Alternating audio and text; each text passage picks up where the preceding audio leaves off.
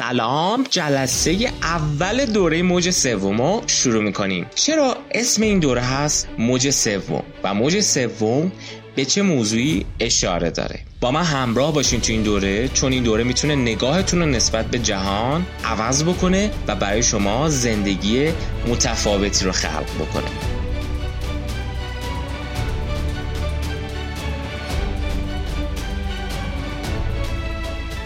اصطلاح موج سوم از یکی از آثار آینده پژوه و محقق معروف تافلر برداشته شده. تافلر یه محققی بود که در رابطه با دورهای تمدنی که انسانها گذروندن تحقیقات زیادی رو انجام داده و کتابهای خیلی معروفی رو نوشته. کتابهایی که خیلیاش در فارسی هم ترجمه شده. توی این دوره قراره به بسیاری از آثار تافلر بپردازم و نکات بسیار مهمش رو براتون بیان بکنم اما هدف اصلی این دوره چیه؟ صحبت اصلی و مبنای این دوره اینه که برای ما یک درک درستی نسبت به جهان فعلی خودمون بسازه یعنی چی؟ یعنی اگر ما می‌خوایم توی دنیای فعلیمون درآمد بالایی داشته باشیم پیشرفت بکنیم کشورمون پیشرفت بکنه. سیاست های درستی رو طراحی بکنیم. توی بیزینسمون موفق باشیم. سازمان هایی با کارایی بالا داشته باشیم. باید درک خیلی خوبی هم نسبت به جهان فعلیمون داشته باشیم. اینکه ویژگی های جهانی که داریم توش زندگی می‌کنیم چه تفاوتی با دوره های قبلی داره. برای که دقیقا متوجه بشین براتون می‌خوام چند تا مثال بزنم. چند وقت پیش توی یک سازمانی داشتم یه سری خدماتی رو دریافت می‌کردم. من مجبور بودم که بر اساس قواعد اون سازمان رفتار بکنم. مثلا برای دریافت اون خدماتم باید خودم پیگیری می‌کردم که آیا محصولی که می‌خواستم یا خدمتی که می‌خواستم برای من ارسال شده یا نه. باید به صورت حضوری می‌رفتم اون سازمان و مدام پیگیری می‌کردم. نکته جالبی که برای من داشت این بود که تمام ساختارهای اون سازمان یک ساختار سنتی بود. ساختاری که انگار دور از تکنولوژیه. هیچ چیزی توی این سازمان بر اساس دنیای امروزه طراحی نشده بود. به عنوان مثال بسیار بسیار کم از اینترنت استفاده می‌کردن. از شبکه های اجتماعی بسیار کم استفاده می‌کردن. بسیار از کارهایی که می‌تونستم بر روی یک پلتفرم سوار بکنن انجام نداده بودن و برای همین تمام مشتریاشون مجبور بودن مدام خودشون پیگیری کنن مدام حضور داشته باشن توی اون سازمان. تمام این حضورها باعث نارضایتی مشتریا می‌شد باعث مشکلاتی می‌شد. حالا شما جهانی رو تصور کنید که بیماری خطرناکی مثل کرونا هم توش شایع میشه. ولی ما می‌بینیم که چنین سازمان هایی همچنان دارن بر اساس همون شیوه قدیمی پیش میرن. سوالی که ما می‌تونیم در ذهن خودمون بپرسیم و البته وقتی با یه همچین سازمان هایی روبرو میشیم می‌تونیم بریم و به مدیر اونجا مراجعه کنیم و ازش بپرسیم اینه که آیا شما اومدید سازمان خودتون رو بر اساس اصول دنیای مدرن طراحی بکنید؟ جوابی که شما میشنوید اینه که حتما نه.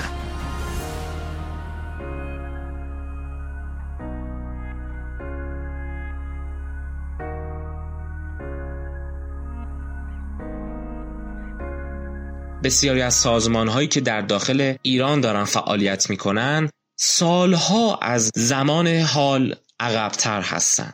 بسیاری از بیزینس هایی که داره در داخل کشور ما شکل می‌گیره سال هاست که از تمامی این ویژگی های دنیای جدید عقب افتاده.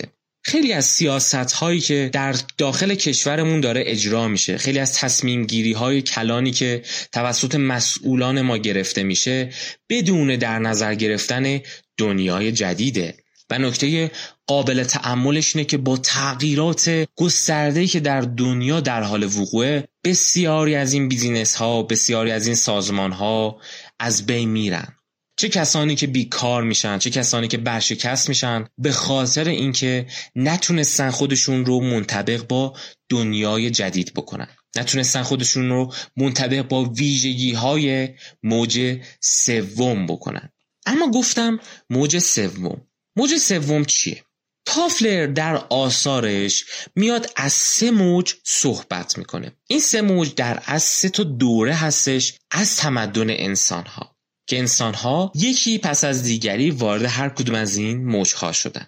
موج اول از دیدگاه تافلر زمانیه که کشاورزی خلق شد. زمانی که انسانها در سالیان گذشته موفق شدن یه سری از محصولاتی رو توی زمینهای خودشون بکارن. خب می‌دونید قبل از اون انسان ها به صورت قبیله زندگی می‌کردن و یک جانشین نبودن. یعنی مدام از منطقه به منطقه دیگه در حال حرکت بودن. غذاشون هم با شکار به دست می آوردن اما زمانی که موفق شدن یک جانشین بشن و کشاورزی بکنن وارد موج اول شدن. اونجا بود که زندگی آدما تغییر کرد. سبک زندگیشون متحول شد. مثلا خیلی از این محصولات انباش شد و انبارها شکل گرفت و کم کم نحوه مبادلات انسانها تغییر پیدا کرد. موج دوم همون انقلاب صنعتیه یعنی زمانی که کم کم صنعت رشد کرد و شهرهای صنعتی خلق شدن. کارخونه ها یکی پس از دیگری ایجاد شدن و بسیاری از انسانها تبدیل شدن به کارگران کارخونه های صنعتی که تولیدات گسترده و زیادی داشتند. اما از نگاه تافلر به عنوان یک آینده پژوه و محقق ما وارد موج جدیدی شدیم به نام موج سوم یعنی ما از انقلاب صنعتی عبور کردیم و وارد یک دنیای جدید شدیم دنیایی که عصر اطلاعاته. دنیایی که اینترنت حرف اول رو می‌زنه. دنیایی که کم کم ربات ها و ابزارهای ساخت انسان می‌تونن بیان و به جای انسان تولید کنن. با کیفیت بهتر با سرعت بیشتر. دنیایی که تمام سبک زندگی ها تغییر کرد. حالا تموم صحبت ما تو این دوره اینه که ما باید بفهمیم وارد چه دوران جدیدی شدیم. اگه ما بفهمیم که وارد موج سوم شدیم و این موج سوم ویژگیهاش با موجهای قبلی تفاوت داره می‌تونیم توی دنیای جدید زندگی بهتری داشته باشیم بهتر پیشرفت بکنیم و جلوی شکستامون رو توی آینده بگیریم. اما خیلی از انسان ها هستن که همچنان فکر می‌کنن در دوران قدیم دارن زندگی می‌کنن. به اصطلاح خودمون قدیمی فکر می‌کنن سنتی فکر می‌کنن. برای همین سازماناشون هم سنتی هن. برای همین بیزینس هایی هم که می‌خوان شکل بدن سنتی شکل میدن. برای همین کارخونه هاشون همچنان داره بر اساس همون سنت های قدیم کارش رو پیش می‌بره. سیاست گذاریامون توی سطح کشور قدیمیه یا بر اساس موجهای قبلیه. مثلا هنوز بر اساس موج دوم فکر می‌کنیم. برای همین هم هست که شکست می‌خوریم پیشرفت نمی کنیم و یا نمی‌تونیم. در برابر تغییرات گسترده که توی تکنولوژی های عصر جدیدمون داره رخ میده مقاومت کنیم. چون اصلا نباید مقاومت می‌کردیم. تو این دوره قرار راجع به اینا صحبت کنیم. برای همینم هم هست که میگم اگه به محتوای این دوره خوب توجه کنید نگاهتون نسبت به جهان فعلیتون تغییر می‌کنه. در اصل مفهوم اصلی این دوره اینه که به کسایی که فکر می‌کنن دنیا یک دنیای ثابته بفهمونیم که دنیا داره تغییرات خیلی گسترده ای می‌کنه. اگه تو ثابت بمونی تو محکوم به شکستی.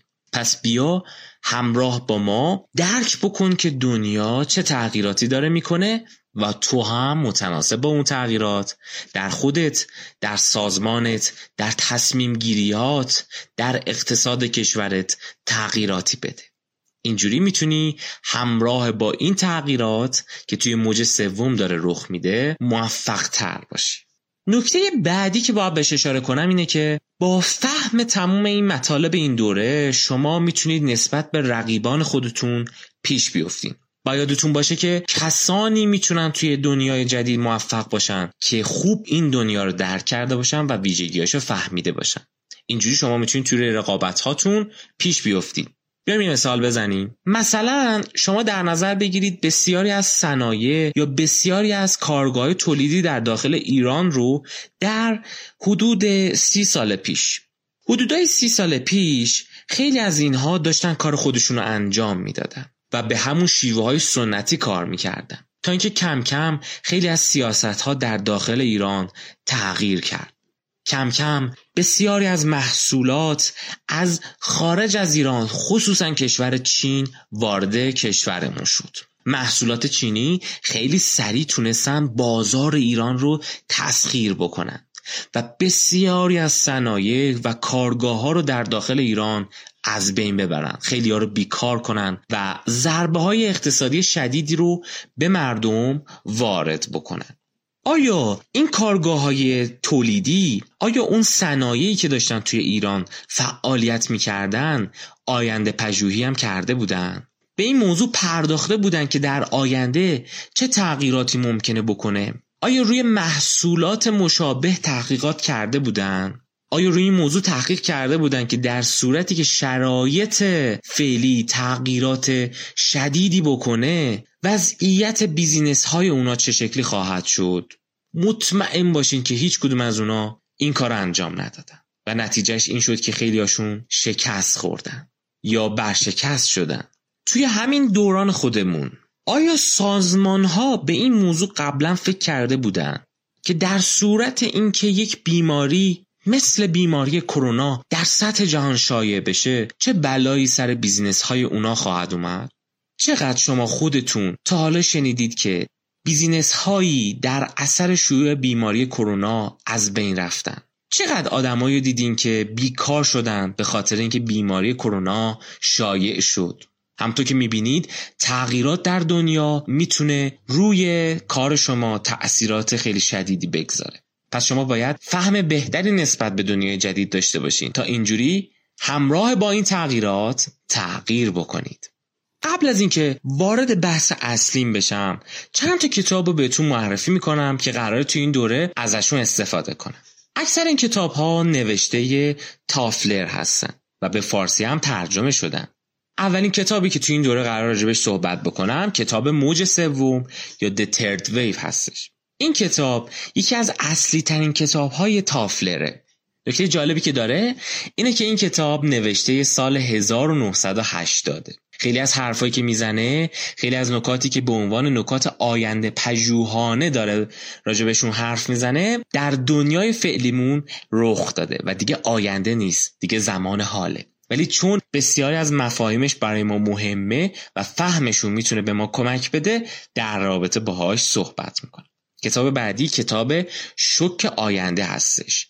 این کتاب هم به این موضوع قرار اشاره بکنه که انسانها چطور در اثر این تغییرات یک دفعی و زیاد و شدیدی که توی دنیای جدیدمون داره رخ میده شک زده میشه کتاب بعدی کتاب ثروت انقلابیه. آخرین اثر تافلر در زمینه آینده پژوهی و آخرین کتابی که از تافلر چاپ شد. این کتاب به این موضوع می‌پردازه که چه شکلی شما با استفاده از این تغییرات خیلی زیاد و با استفاده از فهم اصول دنیای جدید می‌تونید برای خودتون ثروت بسیار بزرگی خلق بکنید. ثروتی که بسیار گسترده هستش و بسیار سریع شما می‌تونید به اون دست پیدا کنید. در این حال یک کتاب دیگه هم که توی این دوره راجبشون صحبت می‌کنم کتاب پول یا کتاب مانی اثر یووال نو هراریه که اون هم یک آینده پژوه و یک تاریخدانه و این اثرش بسیار به آثار تافلر توی این زمینه نزدیکه. کتاب پول هم به این موضوع می‌پردازه که با تغییراتی که توی دنیا شاهدش هستیم چه تغییراتی در بسیاری از مفاهیم انسانی ایجاد میشه و آینده انسانها چه خواهد. اما بریم سراغ بحثای اصلیمون. توی این جلسه یه مقدماتی در رابطه با اینکه موج اول با موج دوم و موج سوم چه تفاوتایی داره بیان می‌کنم. گفتم که موج اول همون انقلاب کشاورزی بود که ما اومدیم محصولاتی رو کاشتیم انبار کردیم یک جانشین شدیم و یه سبک زندگی خاصی رو برای خودمون ایجاد کردیم. موج دوم هم از انقلاب صنعتی شروع شد. تافلر میگه که خیلی از آدما توی عصر جدید وقتی با تغییراتی که دارن مشاهده می‌کنن روبرو میشن شوک زده میشن و فکر می‌کنن که دچار مشکلات شدیدی شدن. مثلا شما نگاه کنید توی دنیای جدیدمون چقدر اتفاقات سریع و یه دفعه داره رخ میده. خیلی از چیزا سریعا گرون میشن. نرخ دلار قیمت طلا شاخص های مختلف اقتصادی بسیار سریع در حال پایین و بالا شدنم یه دفعه ما های بلند اقتصادی داریم و بعد از اون های شدید اقتصادی. شما هر کار جدیدی که شروع می‌کنید می‌بینید که تکنولوژی جدید میاد و جای شما اون کار رو انجام میده. بسیاری از کارهایی که امروزه توسط نرم افزارها و سخت افزارها داره انجام میشه و دیگه بهتر از شما دارن اون کار رو انجام میدن. خیلی از آدم ها وقتی با این دنیا مواجه میشن فکر می‌کنن که دنیا یه جورایی به آخرش رسیده. مثلا خیلیشون میگن که اصلا انگار آخر زمان شده. چون نمی‌تونن این تغییرات شدید رو حزم بکنن. تافلر میگه که ما باید به اینا بفهمونیم که دنیا به آخرش نرسیده بلکه جهان وارد یه موج جدید یا یه دوره جدید شده. پیشفرزای ما توی این دوره داره تغییر می‌کنه. مثلا فهم کودکان ما نسبت به مفهوم زمان نسبت به مفهوم مکان کاملا متفاوته. به همین یه مثال دقت کنید مثلا وقتی که من یک دبستانی بودم فهم من از این که باید کلاس هایی رو شرکت بکنم این بود که باید صبح بلنشم صبحونه بخورم و مثلا سوار سرویس مدرسه بشم یا سوار دوچرخه بشم برم مدرسه. اما آیا بچه های امروزی همین فهمو دارن؟ نه. بچه های امروزی خیلی راحت هر کدوم یک گوشی شخصی دارن. این گوشی یک گوشی داره قابلیت های بالا هستش. خیلی راحت روی کاناپه توی خونشون میشینن و کلاس ها رو شرکت می‌کنن. خصوصا توی شرایطی که بیماری مثل کرونا شایع شده بود و بسیاری از مدارس دانشگاه ها به صورت آنلاین برگزار میشه. آیا فهم این بچه ها نسبت به شما از مفهوم زمان و مکان یکسانه؟ کاملا متفاوته. بچه های امروز می‌دونن که دیگه نیازی نیست که مکان رو به عنوان یک چیز فیزیکی در نظر بگیرن. کلاس درس می‌تونه به صورت آنلاین برگزار بشه. دورهای آموزشی می‌تونن به صورت آنلاین باشن. در این حال زمانم همینطور. خیلی از این کلاس ها برای شما بارگذاری میشه توی سیستم هایی و شما می‌تونید بعد از اینکه کلاس تموم شد بارها و بارها هر زمان که خواستین از این کلاس ها استفاده کنید اینجوری مفهوم زمان هم می‌تونه برای بچه های ما تغییر بکنه. تافلر میگه توی دنیای جدید ما شکلهای جدید خانواده رو می‌بینیم. خانواده ها تغییر می‌کنن. حالا بیشتر راجبشون حرف می‌زنم شکل جدید کار نظام اقتصادی تغییر می‌کنه. روابط عاطفی افراد توی دنیای جدید تغییر می‌کنه. شیوه سیاست گذاری ها تغییر می‌کنه.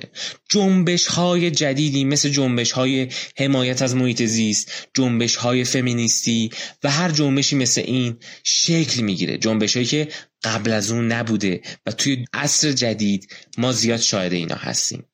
توی عصر جدید ما شاهد که کارهای خدماتی بیشتر میشه و همینطور بسیاری از کارها به صورت دیجیتال هستش. خیلی از افراد به عنوان کدنویس و برنامه نویس هستن و میان با نوشتن کدها کارها رو پیش می‌برن. تعداد کارگرها کمتر میشه محصولات متنوع میشه. دیگه محصولات و تولیدشون وابسته به تعداد کارگران نیست. چون بسیاری از این الگوریتم ها و کد ها می‌تونن کارها رو با دقت بیشتری انجام بدن. دیگه خیلی از کارها با دست تولید نمیشه. بلکه توی کارگاه ها و کارخونه ها تکنولوژی های جدیدن که دارن اینا رو تولید می‌کنن. یکی از چیزهایی که توی عصر جدید تغییر می‌کنه منابع انرژی هستش. یعنی مثلا انرژی توی دوره موج اول که موج کشاورزی باشه همون انرژی ازولانی انسان ها و حیوونا بوده. مثلا فردی که یه گاوی رو اهلی کرده و از انرژی گاو استفاده می‌کنه برای اینکه زمین خودش رو شخم بزنه. در موج دوم انرژی خلاصه می‌شد توی نفت و گاز و زغال سنگ و چیزایی مثل این. یعنی انرژی های فسیلی. اما در موج جدید یعنی هم موج سوم منابع انرژی هم تغییر می‌کنن. مثلا ما می‌تونیم از خورشید انرژی بگیریم. انرژی های پاک انرژی های تجدید پذیر حتی امروزه صحبت سر اینه که ما چطور می‌تونیم از سیارات دیگه در منظومه شمسی استفاده کنیم برای اینکه انرژی زمین رو تأمین بکنیم. که حالا توی جلسات آینده بیشتر راجبشون صحبت می‌کنم. توجه ما نسبت به محیط زیست تغییر کرده. امروزه ما محیط زیست برامون اهمیت بیشتری نسبت به قبل داره. اینو دارم توی شرایطی میگم که ما امروزه شاهد این هستیم توی شهرهای بزرگ چقدر میزان آلودگی روی اقتصاد داره تاثیر می‌ذاره. مثلا شهرهای بزرگی مثل تهران یا اصفهان رو در نظر بگیرید. چه روزایی که این شهرهای بزرگ تعطیل بودن به خاطر اینکه میزان آلودگی هوا بیشتر از اون چیزی بود که بشه تحمل کرد. در مجموع توی این دوره به تمام این تفاوتها قرار اشاره کنم. تک تک این موضوعاتی که مطرح کردم مثل خانواده مثل سیستم های آموزشی مثل سیاست گذاری ها توجه به محیط زیست جنبش ها سازمان ها شرایط اقتصادی و چیزایی از این قبیل تفاوت های نسبت به دوران قبلی داشته. به عنوان مثال توی موج دوم ما شاید این هستیم که با شگیری کارخونه ها تولیدات انبوه شدن. و تولیدات انبوه به صورت استاندارد و یکسان تولید می شدن مثلا کارخونهایی به صورت انبوه و گسترده می اومدن تعداد خیلی زیادی ماشین به صورت یکسان تولید می کردن.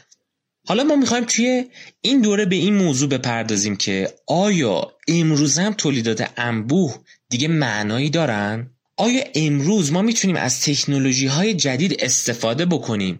برای اینکه خیلی راحت تولیداتمون رو متنوع کنیم و متناسب با طیف گسترده از مشتریانمون بکنیم؟ تا اینجوری رضایت بالایی رو از مشتریانمون حفظ بکنیم و بیزینس خودمون رو تقویت بکنیم. نگاهمون به خانواده باید چه تغییراتی بکنه؟ مثلا توی موج اول خانواده به صورت خانواده های گسترده بودن خانواده گسترده یعنی چی؟ خانواده ای که توش علاوه بر فرزندان و والدین می‌بینیم که پدر بزرگ ها، مادر بزرگ ها، اموها، امه ها و اعضای یک فامیل همه با هم یک جا زندگی می‌کنن. هنوزم تو خیلی از روستاهایی که برین همین سبک از خانواده رو مشاهده می‌کنیم. تمام این اعضا از هم مراقبت می‌کردن و با همدیگه کار می‌کردن. یعنی مثلا یه زمینی داشتن این زمین زمین خانوادگی بوده و هر روز همشون بلند می‌شدن می‌رفتن توی زمین خانوادگی کار می‌کردن. توی موج دوم ما شاهد این هستیم که خانواده های هسته شکل گرفتن. خانواده هسته ای چی خانواده که پدر، مادر و فرزندان با هم توی خونه هستن. خانوادهایی که خیلی وقتا شما توی زندگی های متداول فعلی هم می‌بینید. دیگه حتی پدر بزرگا یا مادر بزرگا هم با اونا زندگی نمی‌کردن. اونا توی خونه های مجزایی زندگی می‌کردن. یا حتی توی موج دوم یه سازمانهایی شکل گرفتن به نام خانه های سالمندان که سالمندان رو میفرستادن اونجا. یعنی خیلی از اینا حتی توی خونه ها ازشون نگهداری نمی‌شده. حالا سوالی که قراره توی این دوره بهش بپردازیم اینه که آیا شکلای خانواده توی عصر جدید تغییر پیدا کرده یا هنوز خانواده ها همون خانواده های هسته موج دومی هستن؟ حالا چرا این مهمه؟ زمانی که شما می‌خواین یک سازمانی رو راه اندازی کنید آیا براتون مهمه که اعضای اون سازمانتون از چه خانواده هستن؟ آیا درک این موضوع که داره خانواده ها مفهومش تغییر می‌کنه می‌تونه توی سازمان شما به کار شما بیاد؟ آیا شما به عنوان یک سیاست مدار توی حوزه خانواده اگه بفهمید ویژگی های خانواده توی عصر جدید تغییر کرده می‌تونید سیاست های جدیدی رو اتخاذ بکنید یا نه؟ موضوع دیگه که بهش اشاره کردم و قرار بیشتر راجبش صحبت کنم نهاد آموزش پرورش. از یه دوره به بعد در موج دوم ما شاهد نهادهای مستقلی به نام نهادهای آموزشی بودیم که همون مدرسه و دبیرستان و دانشگاه. این نهادها از دید تافلر سه تا درس اصلی و پنهان رو به دانش آموزان یاد می‌دادن. که این سه تا درس متناسب با ویژگی های همون دوره بوده. درس اول درس وقت شناسیه خیلی برای نهاد آموزشی و ویژگی های اون اصل مهم بود که آدما وقت شناس باشن. زمان براشون مهم باشه. حالا میگم چرا. درس دوم درس اطاعت بوده.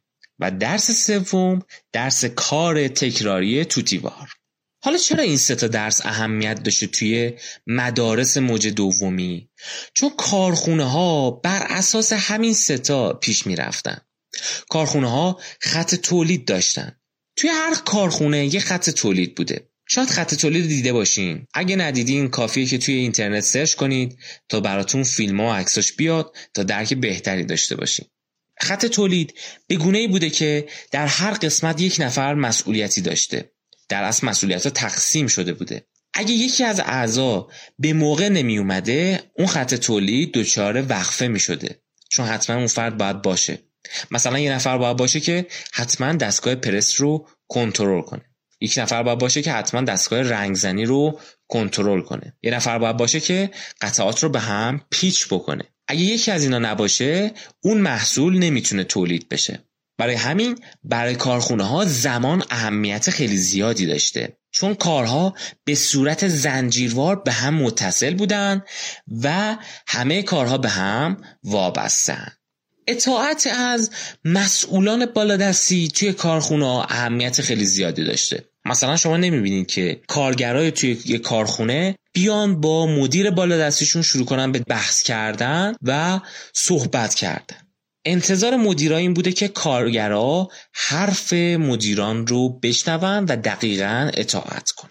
در این حال بسیاری از کارها به صورت تکراری بوده. یعنی خیلی از این خط تولیدها یه کار تکراری رو باید انجام می‌دادن. برای همین نیاز بوده که به کودکان اون دوره یاد داده بشه این اصول رو. تمام اصولی که توی اون دوره به کودکان آموزش داده می شده متناسب با ویژگی های همون دوره موج دوم بوده. حالا سوال اصلیمونه که آیا در دوران جدید ما هنوز می‌تونیم بر اساس این پیشفرض ها به کودکانمون این درس رو یاد بدیم؟ چه تغییراتی باید بکنه؟ آیا دیگه برای کار هنوزم اینکه افراد به موقع بیان اهمیت داره؟ چون توی ایران هنوز خیلی از سازمان ها متناسب با موج سوم نیست. شاید اهمیت داشته باشه. و اصلا نکته همینه. نکته اینه که خیلی از سازمان ها هنوز خودشون رو مدر نکردن و توی این دوره قرار راجبش حرف بزنن. اما اگر که در دوران جدید خیلی از کارها به سمت اصول موج سوم بره ما شاید هستیم که زمان اهمیت خودش رو از دست میده. خیلی از کارها می‌تونه توسط افراد توی خونه انجام بشه. کمان که شما امروزه می‌بینید دورکاری ها زیاد شده. آدمایی که خیلی راحت پشت لپتاپشون توی خونهشون کاراشون رو انجام میدن. یا اینکه توی خیلی از سازمان ها دیگه سلسله مراتبی نیست. دیگه اینجور نیست که یک مدیر بالادستی باشه که فقط دستور بده. تیم ها شکل می‌گیره و افراد میان با هم فکری همدیگه ایده های خلاقانه میدن. و همینطور خیلی از کارها دیگه کارهای تکراری نیست. شما با خلاقیت هایی که دارید با کارهای نوعی که دارید با انعطافی که در کارها می‌تونید داشته باشین می‌تونید توی عصر جدید بسیاری از فعالیت ها رو انجام بدید. صحبت سر اینه که توی دوران قبلی یعنی موج دوم خیلی از پیشفرض ها غالب بوده روی زندگی و سبک زندگی افراد. مثلا اصل تقسیم کار خیلی زیاد بوده. اینکه کارها به صورت ریز از هم تقسیم بشه. هر کسی توی سازمان یک کار مشخصی رو داشته باشه. ساختارها سلسله مراتبی بوده. مدیر کل، مدیر میانی، مدیر بخشها، واحدها، سرپرستها، سرکارگرها، کارگرها و همینطور الاخر اما توی عصر جدید اینجور نیست. خیلی از کارها خصلت ماشینی داشتن. افراد باید به صورت ابزاری می اومدن و یه سری کارها رو انجام می‌دادن. توی عصر جدید خیلی از اینها تغییر کرد حالا خیلی چیزای دیگه مثلا توی دوران قبلی یا موج دوم ما شاید این بودیم که شبکه های تلویزیونی برنامه های واحدی رو برای همه آدما پخش می‌کردن. ولی امروزه ما می‌بینیم تعداد رسانه ها شبکه ها بسیار زیاد و متنوع شده. و هر کدوم از این شبکه ها و رسانه ها ویژگی قشر خاصیه. مثلا کسایی که به موضوع فشن علاقه دارن از مجلات مربوط به فشن استفاده می‌کنن. کسانی که علاقه به موضوع ماشین دارن مجلات مخصوص به خودشو داره. یا حتی شبکه های مخصوص به خودشو داره. یه روزی یادم هست که توی داخل ایران ما صرفا چند تا شبکه داشتیم. مثلا شبکه یک دو سه چهار و شبکه استانی مربوط به همون استان. کم کم شبکه های جدید هم کنارش ایجاد شدن. شبکه قرآن، شبکه آموزش، شبکه نمایش، شبکه آیفیل شبکه مستند شبکه پویا هر کدوم از این شبکه ها ویژه یه سری از افراد خاص بودن. اونایی که مستند دوست دارن اونایی که کارتون دوست دارن اونایی که فیلم سینمایی دوست دارن اونایی که سریال دوست دارن. همونطور که می‌بینید کاملا متنوع شده. همه اینا نشون از تغییراتی که موج سوم داره در زندگی ما ایجاد می‌کنه. ما دیگه به آخر این جلسه نزدیک میشیم. تو این جلسه صرفا یه مقدماتی از مباحثی که قرار تو این دوره براتون توضیح داده بشه گفتم. توی جلسات آینده تک تک این موضوعات رو براتون بیشتر باز می‌کنم تا براتون فهم بهتری نسبت به اینها ایجاد بشه. در پایان باید بگم که این دوره نگاه شما رو نسبت به جهان پیرامونتون می‌تونه عوض کنه. خیلی مهمه که ما توی کارهامون نگاه آینده پژوهانه داشته باشیم. و همینطور هر کاری رو که می‌خوایم شروع کنیم هر سازمانی رو که می‌خوایم طراحی کنیم هر سیاستی رو که می‌خوایم اتخاذ بکنیم دقیقا بفهمیم که ویژگی های عصر جدیدمون چیاست و متناسب با همونها این کارها رو انجام بدیم. بریم سراغ جلسات آینده که بحثامون رو بیشتر مطرح بکنیم. موفق باشید تا جلسه بعدی. بدرود.